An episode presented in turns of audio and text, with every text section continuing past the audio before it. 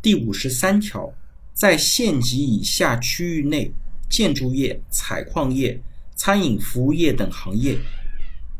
可以由工会与企业方面代表订立行业性集体合同，或者订立区域性集体合同。